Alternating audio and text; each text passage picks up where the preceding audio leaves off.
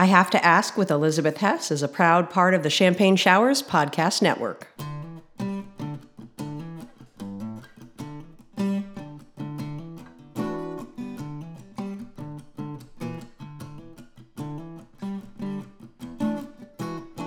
Welcome back to I Have to Ask with Elizabeth Hess. Today's guest is former Urbana Superintendent Don Owen. Good morning, Don. Good morning. From your days as a teacher in Minnesota to the in school suspension teacher that you recently retired from, walk us through the trajectory of your career. I fell in love with teaching when I was a junior in college, and I was doing volunteer work in the local schools in Northfield, Minnesota. And as I went through college, I took more and more internships and summer opportunities to get more involved with teaching. Right after college, I decided to wait for my uh, future wife, who was a year behind me at a different college, and I worked at REI, Recreational Equipment Incorporated, for uh, a little over a year. We moved down to Champaign Urbana so that my wife could go to graduate school here at the University of Illinois in speech language pathology. And she's always wanted to be a school speech pathologist. And so our plan was to stay here for three years and then pick anywhere in the country that we wanted to live. And after three years, we fell in love with this community. And I had a job at Urbana Middle School, which was, I took kind of a side route to get there too. My first job in Urbana Schools was an after school site coordinator for the after school child care program, ASCCP, at Wiley Elementary School and it was the first year that they opened up the ASCCP site at Wiley. And it was very kind of controversial because the principal wasn't a fan of having his school being used after school hours. And he and I became actually really good friends and allies in, in this effort. He was a great guy, Dr. Stanowski. From there, I went into subbing. I continued to work for ASCCP and then ended up on November 5th 1990, landing a job as the eighth grade U.S. history teacher at Urbana Middle School. So you went from a history teacher to what next? After that, I uh, took a lot of roles in teacher leadership and professional development as a teacher. That led me to a position as what was called at the time Director of Gifted Education and Grant Based Programs. The Director of Gifted Education was a title and a concept that I quickly shed and turned it into director of grant based programs and professional development and did a lot of teacher training became certified in a number of professional development initiatives that the school district was interested in and fell in love with kind of that teacher training thing. And that led me into administration. I became assistant superintendent in 2007 and then moved into the superintendency in 2013 I understand you're not going to answer everything I ask. You can't because of legal concerns, but I'm still going to ask it and feel free to defer. In March of 2018, we started hearing the phrase restorative justice in relation to Urbana schools. What exactly is that? Sure. So I'm going to differentiate one thing really quickly at the front. Restorative justice is different than restorative practices. And we in, in the schools typically talk about restorative practices. Uh, restorative justice is, is much more confined and narrowly focused to legal proceedings. And there are actually a very set of guidelines and research around what restorative justice looks like and how it's implemented in the courts. In the schools, when we talk about restorative practices, we're talking about the whole range of supports around building relationships with students, creating a culture and climate that is conducive to dialogue and conversation rather than conflict and physical violence. And restorative practices also has at the upper end, when there is some kind of fight, this concept of restoring relationships through some kind of restorative circle, uh, a restorative conversation, so that you're rebuilding relationships and, and, repairing the harm that's been done. Back to Urbana schools and specifically, we actually implemented restorative practices in 2015, which is interesting that everyone says, oh, it was 2018 that this all came about. We were doing this for almost three years before the controversy and i'm putting i'm using air quotes for your listeners who can't see me. The way that we implemented it was was not the best from the very beginning. In 2015 we actually had uh, two amazing trainers come in from the university of illinois department of psychology who were probably the the nation's experts in restorative practices in schools and they came in and, and did a presentation at our winter institute day in february of 2015 And less than a week later, our high school principal at the time, Mr. Matthew Stark, called me up and said, Hey, we're doing this. We're doing this now. And he really had this sense of urgency that this can't wait. That's not the way you usually roll out change, but I also want to encourage risk taking and encourage innovation.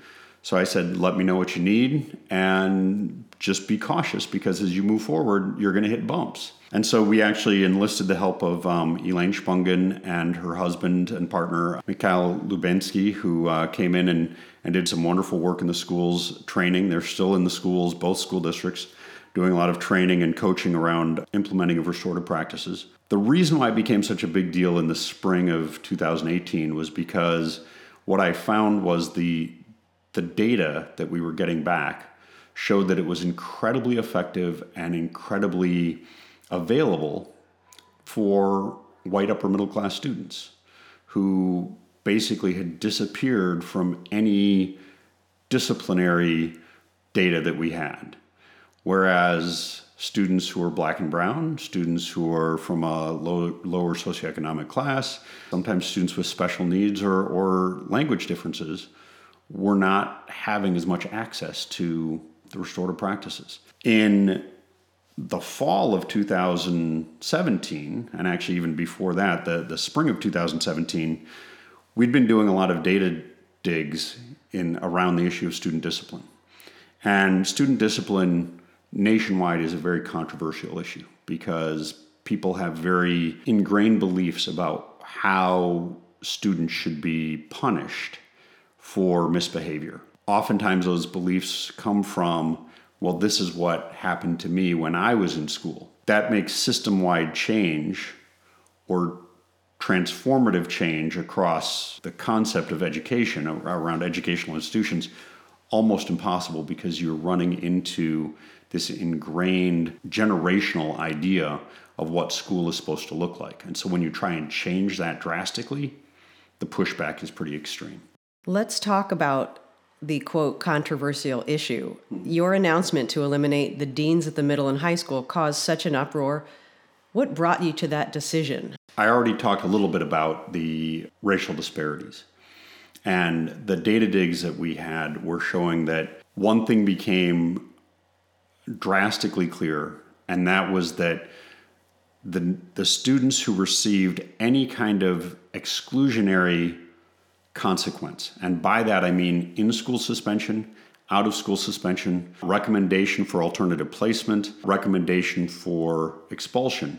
Over 97% of those students were black and brown. And Urbana High School is a very diverse school, and that's one of its strengths. However, when you have a disproportionate number of the students of color making up almost the entirety of students who are excluded from school, that's something that, as superintendent, I could not tolerate. And so I put in, starting in the in the spring of 2017, I started intervening in that process in a number of ways and starting looking for what are the systems that are in place that create this. And one of those systems was just around the way student discipline was handled at the secondary level as a whole the difference between elementary and, and secondary was that you had a second and sometimes a third layer of individuals who were responsible for discipline, which took the responsibility off the person who was actually tasked with that by their job description and by school code, which is the building principal. And the building principals were the ones that I had the most direct responsibility for. They were accountable to me and I held them to very high standards. Almost all of them were completely on board with what I was suggesting.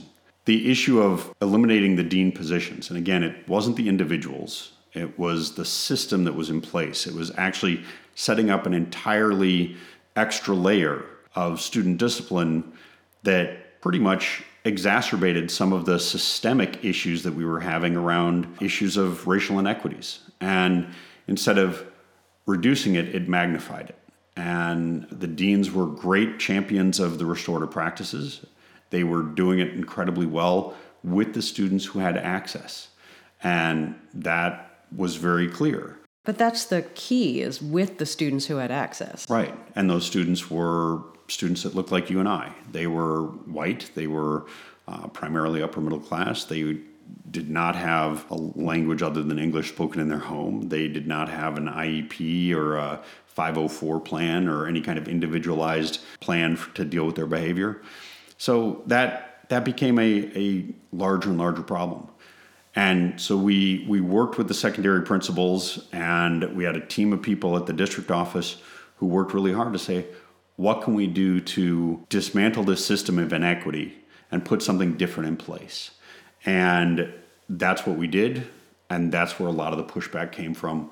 I've owned in many places and many times the issues around communication for that because everyone said you're firing the deans. Well, no, not at all. We could have done a better job working and engaging with the deans early on in this process.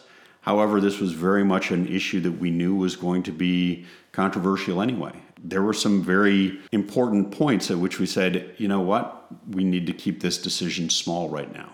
And then by the time it needed to go out larger, it was almost too late to engage the way we should have. So, flash forward to here you are talking about inequality, you're trying to fix and change the system, to now you're sitting outside of the superintendent role walk me through exactly what happened then. I think one of the things that happened was the, uh, as a superintendent, I'm the only political appointee in a school district.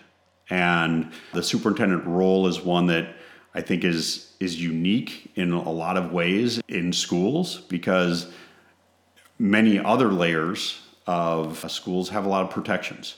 Uh, teachers have teachers unions and tenure laws. Even principals have laws that protect them from capricious job placements or um, retaliation. Uh, teachers receive tenure after four years. Principals uh, maintain tenure. And in fact, because I was in Urbana schools as a teacher, one of the reasons why I was placed back at the high school was because I had tenure as a teacher because I'd come up through the system. What happened was the the board had lost faith in me. That's again a very long and complex story that revolved a lot around issues of political pressure. It revolved around a lot of issues of fear in the community. The decision to have a discussion, the first discussion we had about the deans, and the first time we were talking about this publicly with the board was less than a week after the school shooting in Parkland, Florida. And so immediately the deans were associated with school safety. And that, I could never break that down. The deans are not and have never been envisioned as the people who will stop a bullet. They will never be the people who will stop a school shooter. Our schools are gun free zones, and, and they will continue to be as long as I have breath in me, even if I'm not a superintendent. But those things fuse together in people's minds and that fusion was was insurmountable for me in terms of communication. The deans themselves would say, we are not the ones that are first line of defense for the schools. And so that was one thing out of many that led to a lack of confidence that the board had in me.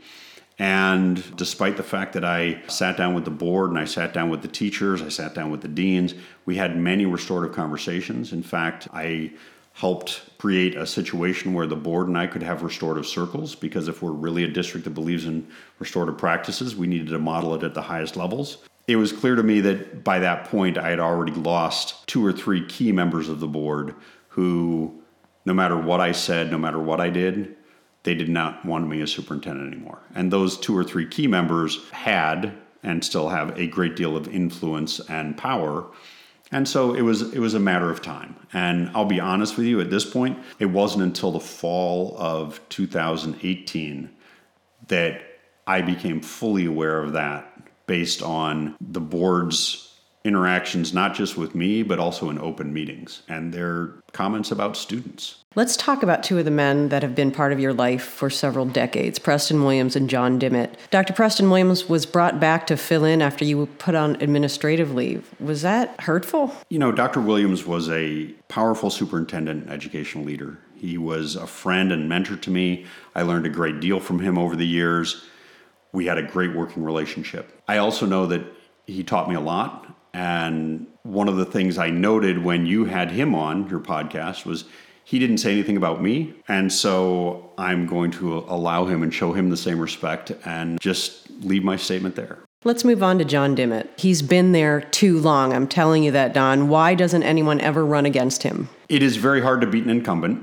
That's true in any level of politics. It's also more complicated when that incumbent holds a position of power on a local board. John Dimmitt is president of the board. That makes him much more difficult to beat. And the other thing is, is again, it's very unique to Urbana. Less than 2% of the school districts in the state of Illinois, there are 850 some school districts, less than 2% have boards of education that are elected entirely by local wards. And so Urbana has seven local wards that are drawn every 10 years and redrawn every 10 years based on the census. And the Board of Education are the ones that draw those lines. And that makes it very difficult for a challenger to take on an incumbent in, in Urbana schools. I completely get why it was done. It, that was something that was done in the mid 90s as a way to reduce the power and influence of what was called West Urbana. And I will say right now, I can already hear the emails coming at me because when I've made comments about this, I get criticized from all ends of the spectrum. The most progressive liberal people in Urbana get very upset when I say this, and the most conservative people in Urbana get very upset when I say this. But that's okay. The issue was in the 80s and 90s, five of the seven board members lived in West Urbana. At that time, John Dimmitt did too. He was first elected in 1987. And there was this kind of like hub of power around Leal Elementary School on the Board of Education. It was all white, it was almost all associated with the University of Illinois or with political power in the city or county government level. And in the 90s, there was a group of very progressive minded people who said, we need to break this up. And the only way to break this up is to design wards. And so those wards were designed specifically to diversify the Board of Education. And what has happened is that we now have one board seat, which will always be, and has since this was done, designated for an African American individual. And uh, that seat for years was held by Benita Rollins Gay. When she stepped away from the board, no one ran against Tori Exum, who took that seat. So she ran unopposed in a seat. This was the first time that we had two incumbents who had challengers since I've been, well, since I think since this system was put in place. People don't run against incumbents when the space is so narrow and you're talking about a few hundred votes are what you're fishing for. Not everybody has the stomach to campaign either. No, and it's especially hard when you're campaigning against someone that you live three blocks away from and you probably run into daily on your walks. You don't want to cause issues in the in the neighborhood. Now let's flash forward to what you're working on right now. The Champaign Urbana Area Project. Are you part-time interim director? Is that your title? Acting interim director of the Champaign Urbana Area Project. It is very much a part-time gig right now and it is really through my consulting firm that that I'm doing this work because a piece of what I do in the consulting firm is working with small organizations and boards around issues of strategic planning. I'd become uh, acquainted with the Champaign Urbana Area Project through my work in restorative practices and through their work in preventing and recovering from gun violence. And some of the trainings that I went to introduced me to one of the projects that Champaign Urbana Area Project has, which is called Truce, which specifically is aimed at reducing gun violence in the community and also helping rebuild communities after a traumatic event. My relationship with Champaign Urbana Area Project led to a point where Patricia Avery decided to retire. And the board kind of looked around. They didn't have anyone lined up and asked me if I would be willing to come in and, and help be a bridge. So, this again, it's a temporary position. It's not something I'm looking to do full time, but I love this community and I love the work that CUAP stands for and the work that Miss Avery and others before her and with her have done over the years to really focus on community organizing, advocacy for voices who aren't always heard.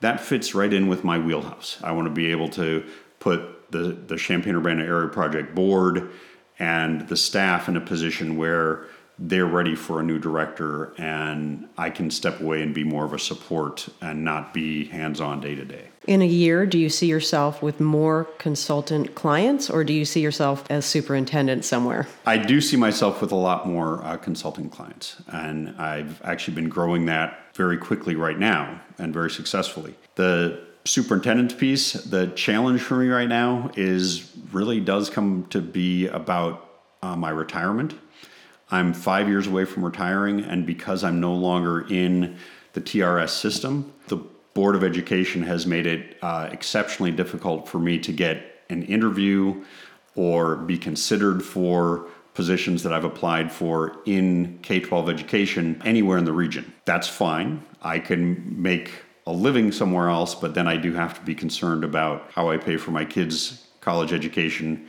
and how I pay for my own retirement because I'm at that kind of critical space where I do need about five more years in the system. I'm happy to be doing something that I really enjoy doing, and I will not be a superintendent again.